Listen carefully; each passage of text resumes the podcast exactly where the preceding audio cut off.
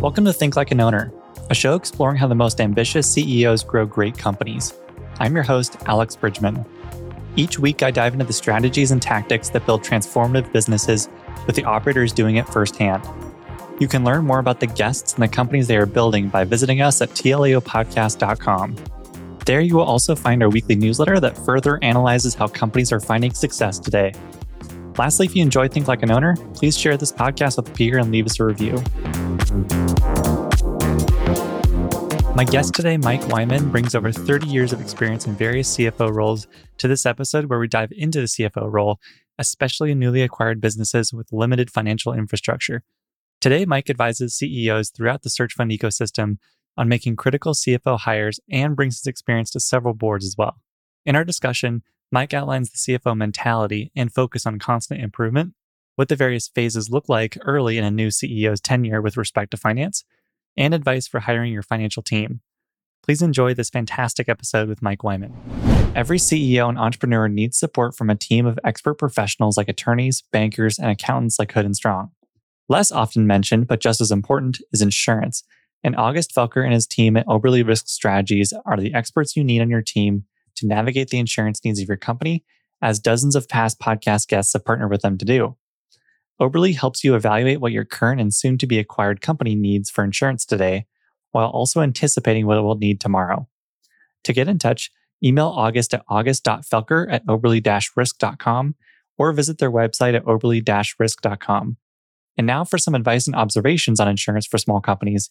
Here's August himself to share his expertise on today's Q&A. So if I just acquired a company and I have a new accountant, a new lawyer, and a new insurance advisor, what's the best way to introduce those new vendors to my current team or the new team that I just acquired?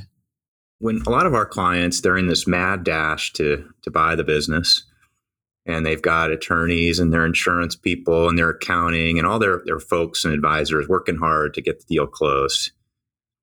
And then the deal closes and you're working with a new team in terms of the uh, company that you just bought. Many times they have a controller or people on the ground that have had their own relationships with providers. And it's really important to make sure that as you're introducing your new advisors as the buyer, your new accounting firm or your new insurance firm or attorneys, that, that that's handled really sensitively because many times the folks at the target company have relationships with those those prior people and what we really think works best is to have a, an intro call really like uh, walk through it with the new people so they, they feel like they're supported. They've got clear people they can contact and so they know, hey, if they have an insurance question, here's exactly who to go to. I, I think just having that introduction, making sure it's everyone feels comfortable and on the same page about the plan going forward, for example, for the accounting or for the insurance or the, the legal that's really critical. And if that step is skipped, it's just a lot of confusion and it can be frustration for for the new owner and, and their their new team. Uh, and so it's it's something we see a lot, and we're really trying to be sensitive about, make sure that we come in and we're really great because we, we represent the new owner and we want to make a, a, great impression with their new team. And uh, you kind of can't skip that step. Yeah, certainly. Thanks, August. To learn more about Oberly Risk Strategies, please reach out to August directly at august.felker at oberle-risk.com and visit their website at oberle-risk.com. I also want to thank our other sponsors, Hood and Strong and Ravix Group, for supporting the show. And now to the episode. What roles did you find the most fun and interesting throughout your career? You're talking about controllers have to love like the reconciliation process. I'd be curious what what roles in particular did you really thoroughly enjoy? Yeah, I mean, I think your listeners are going to be the poorer for not having listened to that last 30 seconds on reconciliations and debits and credits. um, I mean, we can re- we can replay that if you'd like. I mean, I, I think about finance people sort of in two categories. One is someone who's come up through control, maybe was was a CPA, or maybe just started out as a corporate controller, but it's basically got accounting in, in is their foundational skill, and on the other side, it's some form of analytics. Call it FP&A, or maybe you maybe you went to Wall Street. You were a, a junior investment banker. I started out life as an FPA FP&A guy, an analytics guy, and and so my you know, my exposure to accounting was kind of incidental because I focused on smallish companies. And, it, you know, I had to be able to do a journal entry. And so you started out with the question with, you know, what was the maybe most challenging or interesting thing I did? And so in 2006, I went to a company that was called Senior Whole Health. My friends sort of accused me of always working for companies that sounded like breakfast cereals. But it was a very small healthcare payer. So, like Blue Cross Blue Shield, but it was a startup company and it was for it was specifically dedicated to people who had both Medicare and Medicaid. And so these are older people with really limited financial means. And it was the most challenging and rewarding eight years of my of my professional career. I arrived there and you know, it was it was just a shitstorm. I mean, nothing nothing worked. And, you know, every time I, we were talking about reconciliations earlier, every time I looked at reconciliation, it, it was flawed in some way. And, and, uh, you know, I literally had to start from, from the absolute bottom. And not only did I do journal entries for the first six months, I did every journal entry. And this was my first exposure to healthcare. I knew nothing about healthcare. You know, I had been to business school and I was like, how hard can this be? It's just another industry. Well, healthcare is there's a, there's a lot to healthcare that I, I learned, and I, you know, probably went home for with for six months. I went home every night with this pounding headache.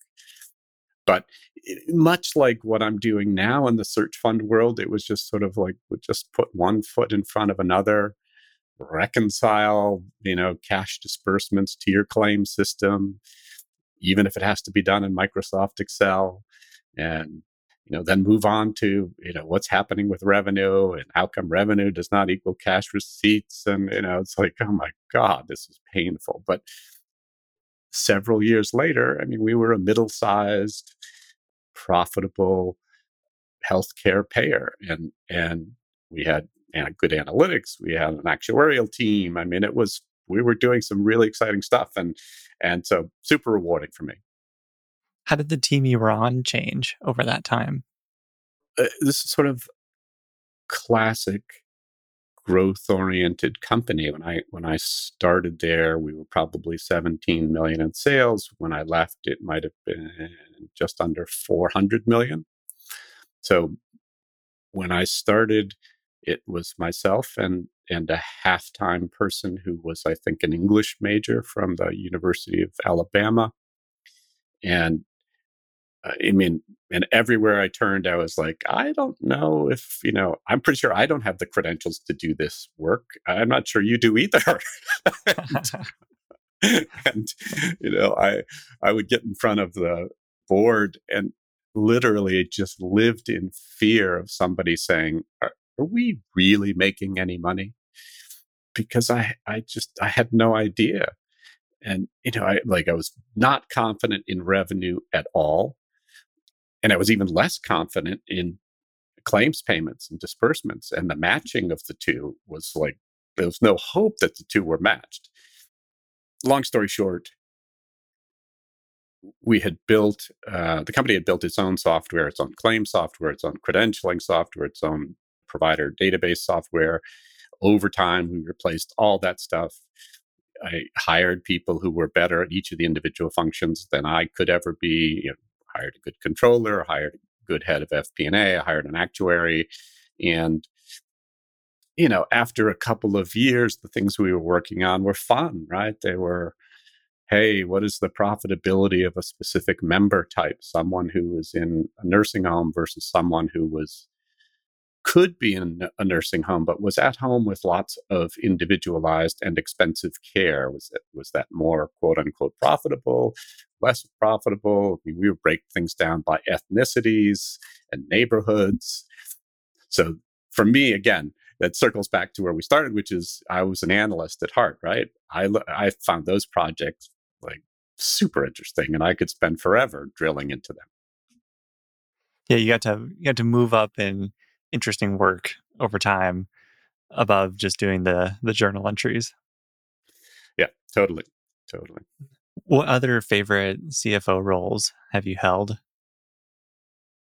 You know, I did sort of uh, like off the beaten track role. The last one, the last one I did, which might seem a little like it did not connect to prior work, but I guess I had a little bit of a history of of, of doing that kind of thing. I, I was the CFO of a company called Hydrow, and started there very much started there part time consulting because I was I had just left the healthcare gig, and at the time was only ten people. This was a company that was building a a rowing machine, so very much a, a Peloton style rowing machine. So a uh, 22 inch touchscreen at the front of uh, of a rowing screen with a and uh, I mean it was the is the coolest thing. So the so we literally rowed on the water multiple times every day, and that rowing was videoed and then you know up you know streamed to Amazon Web Services and then streamed and streamed down to your individual rowing machine, and so you could row along and in and synchronized with someone who's actually rowing on a waterway. And so we started out here and the Charles River. We also had a location down uh, because it got cold in the wintertime in Boston. We had a location down in, in Miami as well. And, you know, ultimately they branched out and we were doing things down on, on, uh, on the West Coast and in the UK, et cetera. But it was, it was so totally a cons, you know, consumer product, a subscription product, you're, focus, you're focused on acquisition of new customers and retention, um, and, and, coupled with the complexity of having to build something in Taiwan and ship it from Taiwan to the West Coast, and then from the West Coast out to individual consumers' homes and get get them installed. So, a complex business model, but also also a complicated set of operating systems, which then translated into complicated finances. One thing you, you we were talking about earlier too is over time you've developed this kind of framework for the CFO mentality of kind of constant inspection and improvement. A couple other things too. I'd love to ha- hear you dive into that mentality a little bit. Sure. Yeah. you know, it's funny as I have gotten further along in my career, I won't say old Alex, you know, I sort of simplified what you know, sort of simplified away some of the basic skills like that we were talking about before, you know, uh, Microsoft Excel, debits and credits, etc., and then focused more on what are the underpinnings of what ends up in the financial statements, right? And so the like the financial statement review process at the end of an accounting period is, hey, eh, eh, you know, do, do I believe this? do I believe revenue is up X percent? If if revenue is up X percent, how come gross profit is not up X percent? And so there's sort of a drill down analytic approach to to the financial statements. But then, you know, clearly what the underpinnings for that are are really the operations. What's hap- what's happening, you know, in my earlier illustration with senior whole health, it was it was all about well, how many new enrollees did we have for the month, and what was the average revenue per enrollee? Those things ought to move in some sort of in a synchronized fashion, and so you can envision doing that on a sort of very very granular level. You know early on in the evolution of a company you're doing it at, at a at the t- uh, like top level and nothing more. And then later on in life as you get you know more control over the operations you're doing it at a, at a, at a really granular level. I mean i think the second thing is and it's it applies to both kind of the senior whole health experience but also the search fund world is is just building a culture where you're where you're improving a lot and improving constantly both in small both in small ways and in in big ways.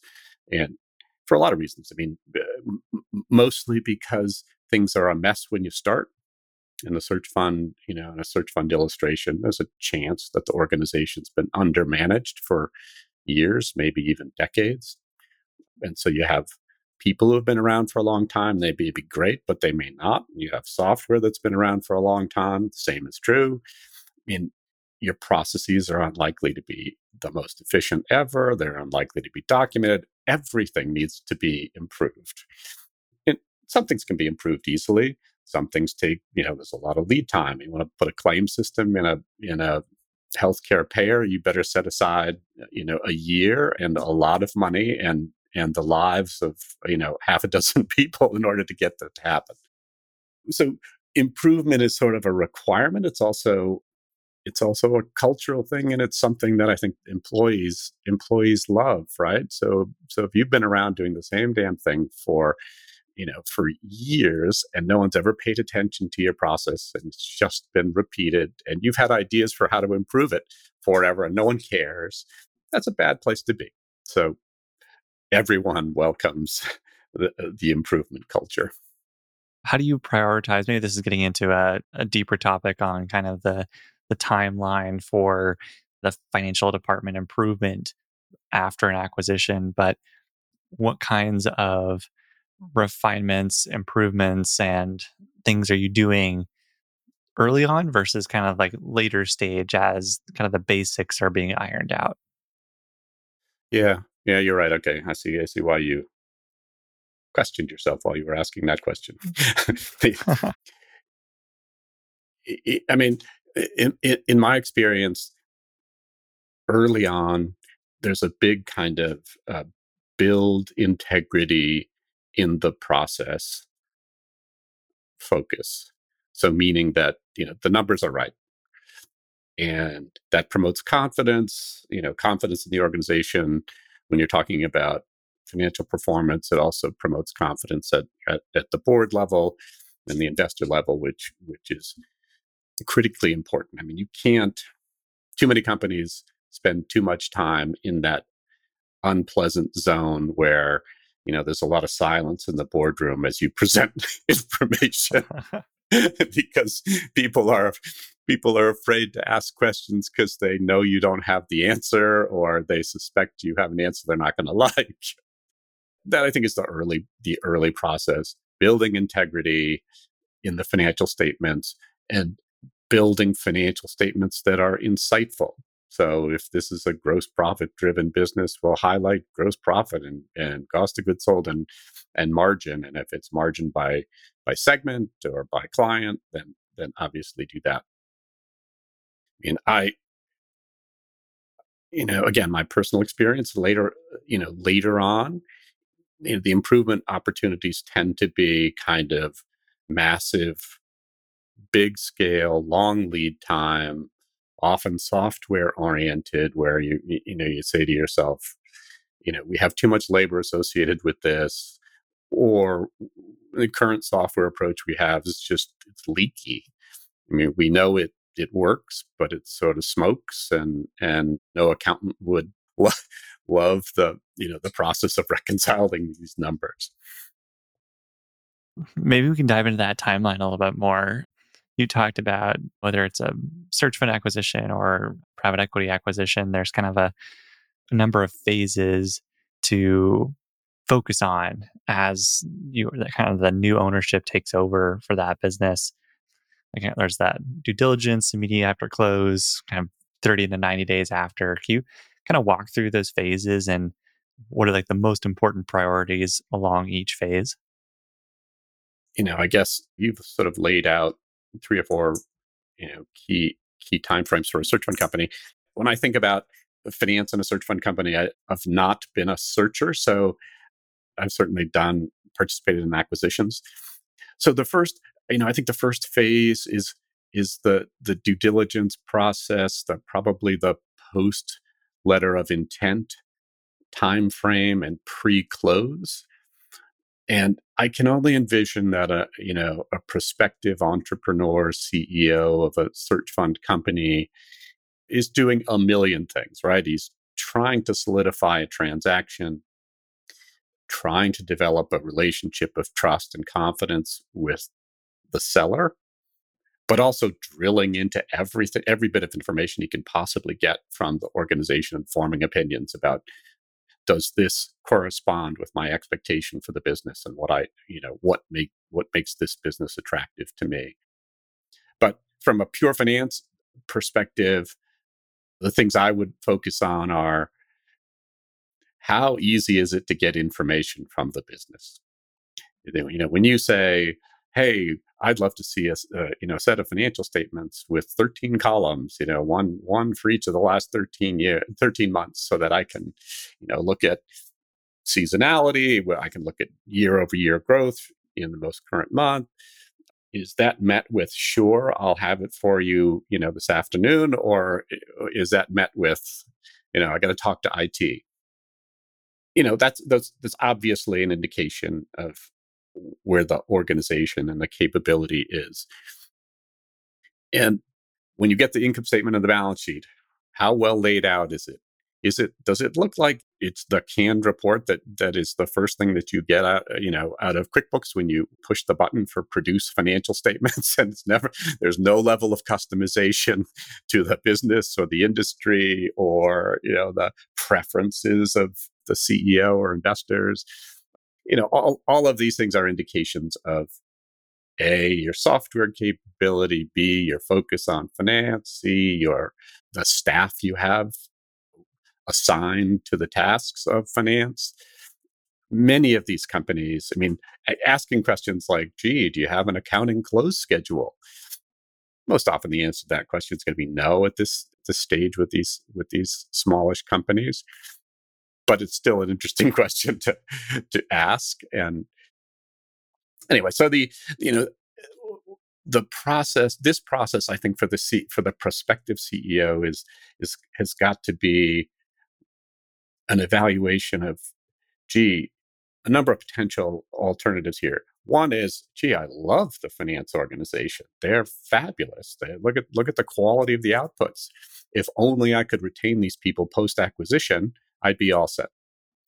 The opposite end of the spectrum is, oh my God, you know, the software implementation is horrible. The quality of the financial statements is highly suspect. Uh, you know, the, the person who's doing all the work is an office manager and he or she, you know, is the first person to raise their hand and say, I am totally inappropriate for this task.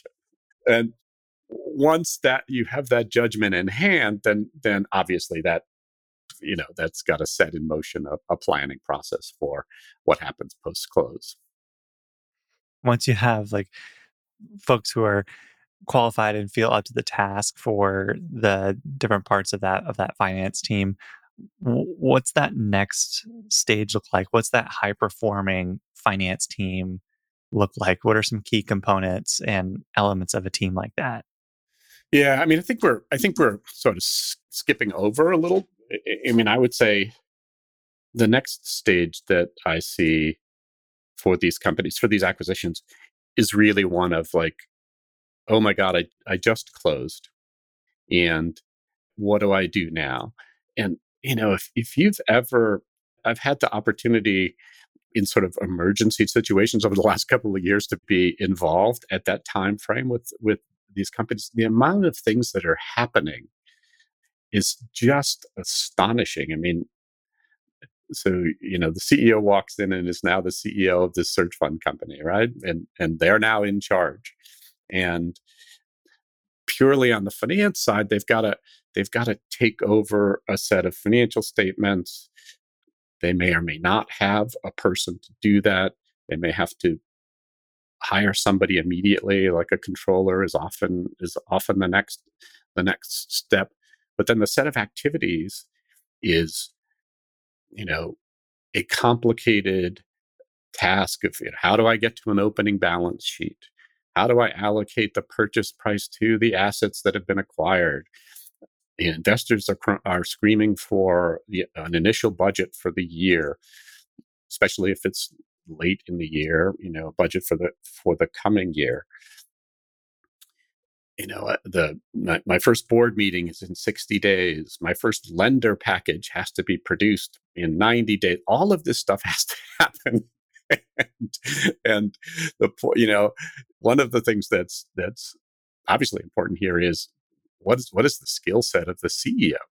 If he or she has no support, they better be a you know an ex investment banker or or someone who's highly skilled in Microsoft Excel or has you know has has the skills to really assist in that process.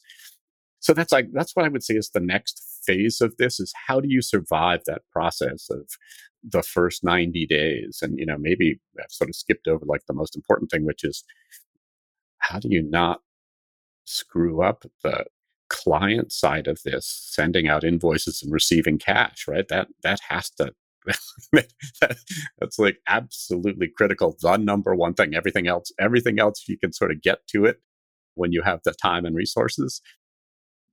But but not disturbing that client relationship and the cash flow is obviously is obviously critical. So i know i didn't answer your question but i thought i i answered a better question alex. Yeah so i mean that's obviously a critical piece is keeping invoicing and the client side going are there other critical pieces that really cannot be pushed off i imagine like cash management and having working capital in place is another big one but any other components that are priority number one before moving on to others?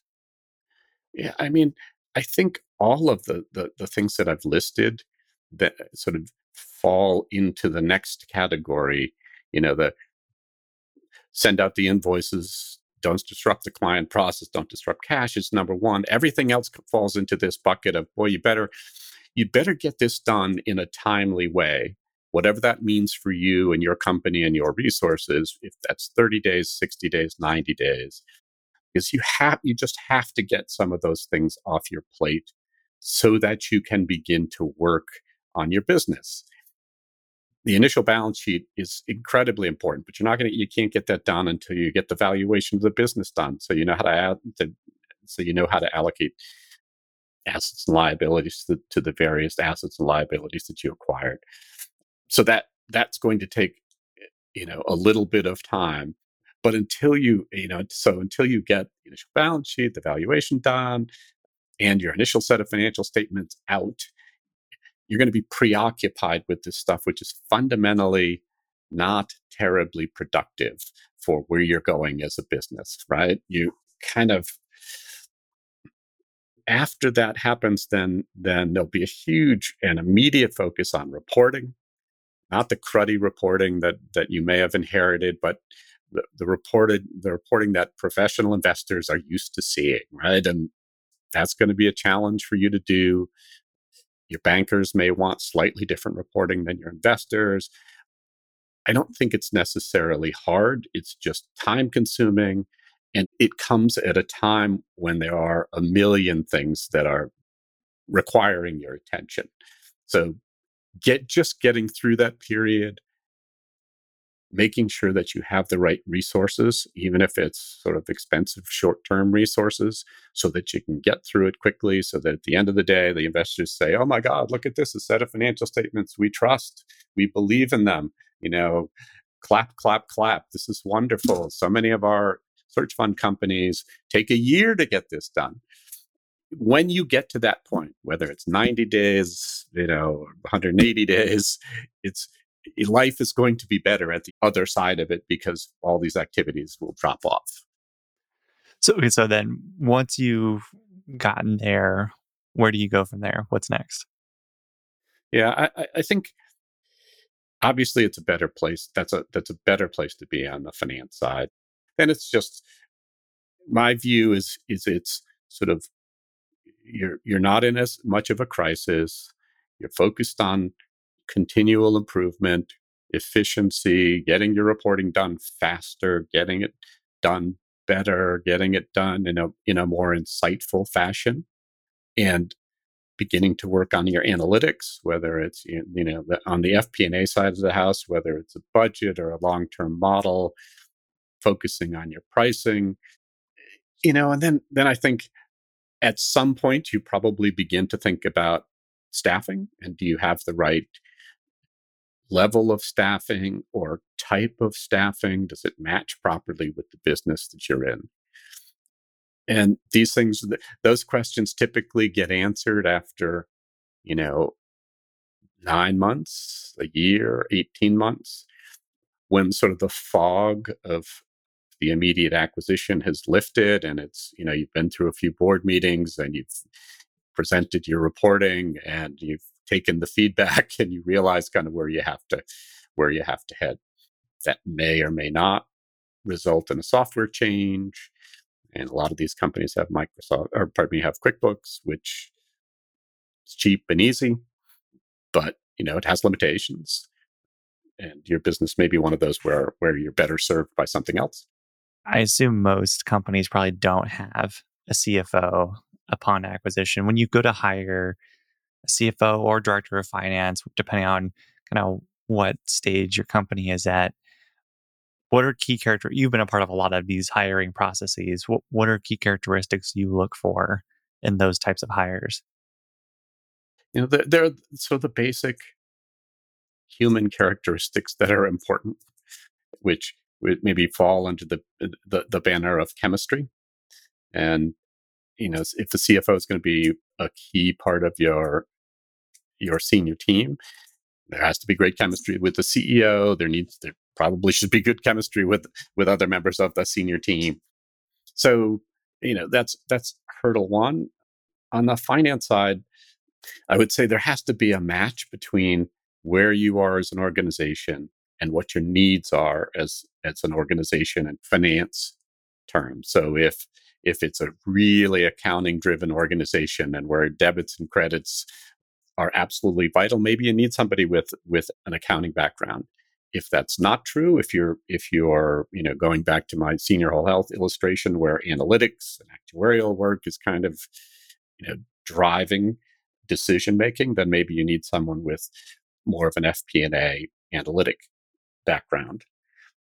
And usually for these organizations, you're you're in this funny place where you've got a small team, and uh, you know the team can be one often, or the team can be two or three. So what that imply that implies a lot, right? It implies somebody you're you're hiring somebody who's willing to do anything to get the job done, willing to roll up their sleeves, who's not afraid to do a journal entry, who's not afraid to say, mm, "Gee, our income statement needs to be tweaked. Maybe I could do that myself by writing a report in in this software. That's not the CFO of a public company, right? That's not the so these are these are small companies, hopefully growing companies. Always resource constraints. You, you, you're going to need somebody who's sort of a jack of all trades, can get their hands dirty and be grubby, but also somebody who can be effective in talking to the board so it's a difficult set of constraints. You know, when I look at people, I, I always, you know, I look for people who who have demonstrated intellect, who are articulate, who have some level of humility. And there's evidence. There's evidence, not not just hey, I, you know, I'll I, I like to roll up my sleeves, but there's some evidence in their background where that actually is true. Yeah, I remember in a accounting internship doing all kinds of different things. Like there was a small software business in Portland, and I would call on accounts receivable, and then the next day we'd be looking at our financial statements and like footing every table in our you know 14 page report.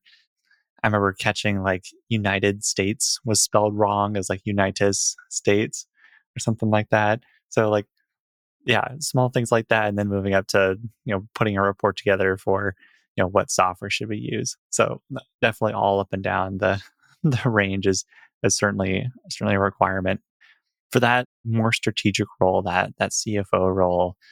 Not necessarily even just at a public company, but just at a larger company. What does that person's set of tasks look like?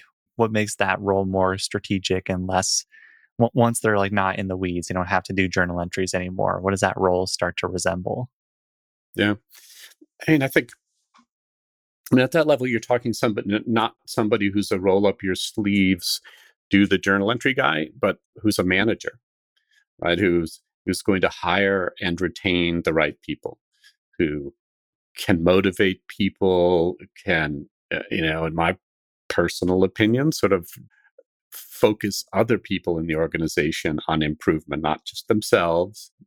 and create situations where your controller or your your VP of finance are are getting wins, whether it's you know our close process is now three days and it you know it, it gives us 17 other business days to do real work as opposed to just do the accounting you know or or we've implemented some exciting new fp&a software and the process of getting from closed financial statements to a board package is now two days instead of five days so other people are getting wins on a pure finance basis but also you've now got an organization that can help in business decisions around the company so that so that there are people who are your other senior leaders your head of finance or your head of technology want your vp of finance in the room when they're making a big decision on a piece of software or a new facility or eh, you know whatever the business decision is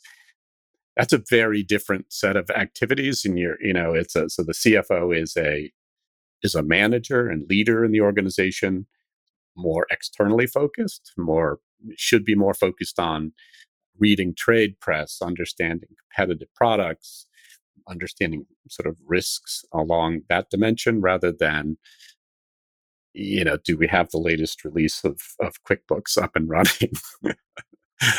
Yeah certainly what are things you noticed yourself about moving to a cfo role at the various companies you've been in? Like are there any particular discoveries personally you've had about the role that you found interesting or remarkable?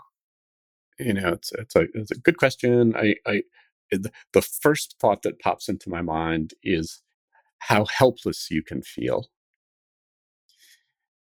And if you don't you know it's like I remember going to business school and taking all these organizational behavior courses and thinking this is this is really just BS. This is you know, I you know you're you're wasting my time.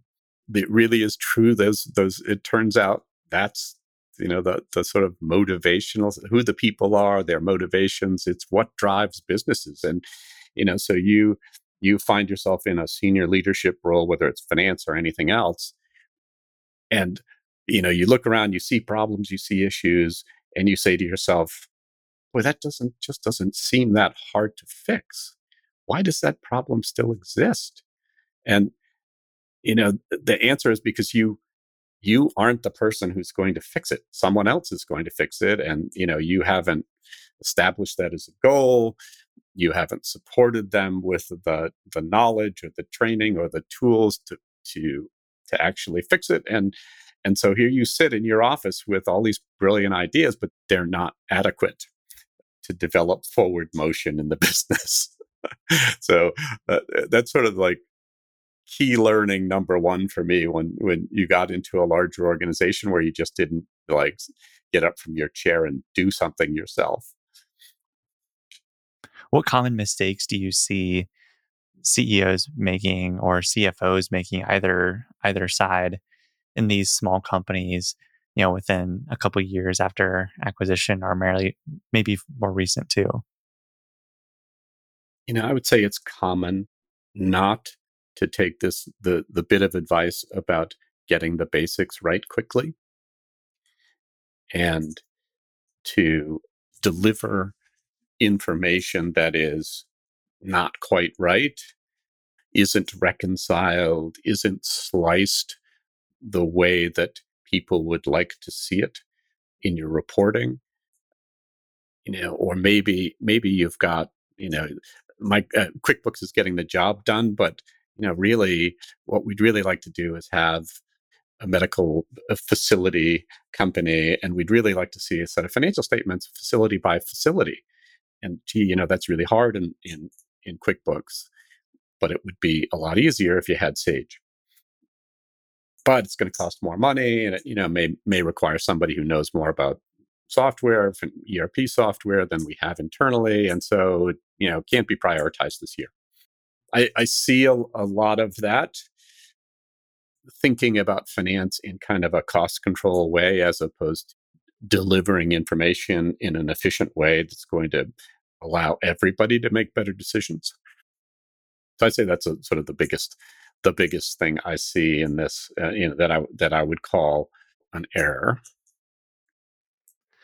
When you think of the best finance teams you've been a part of, what made them so effective?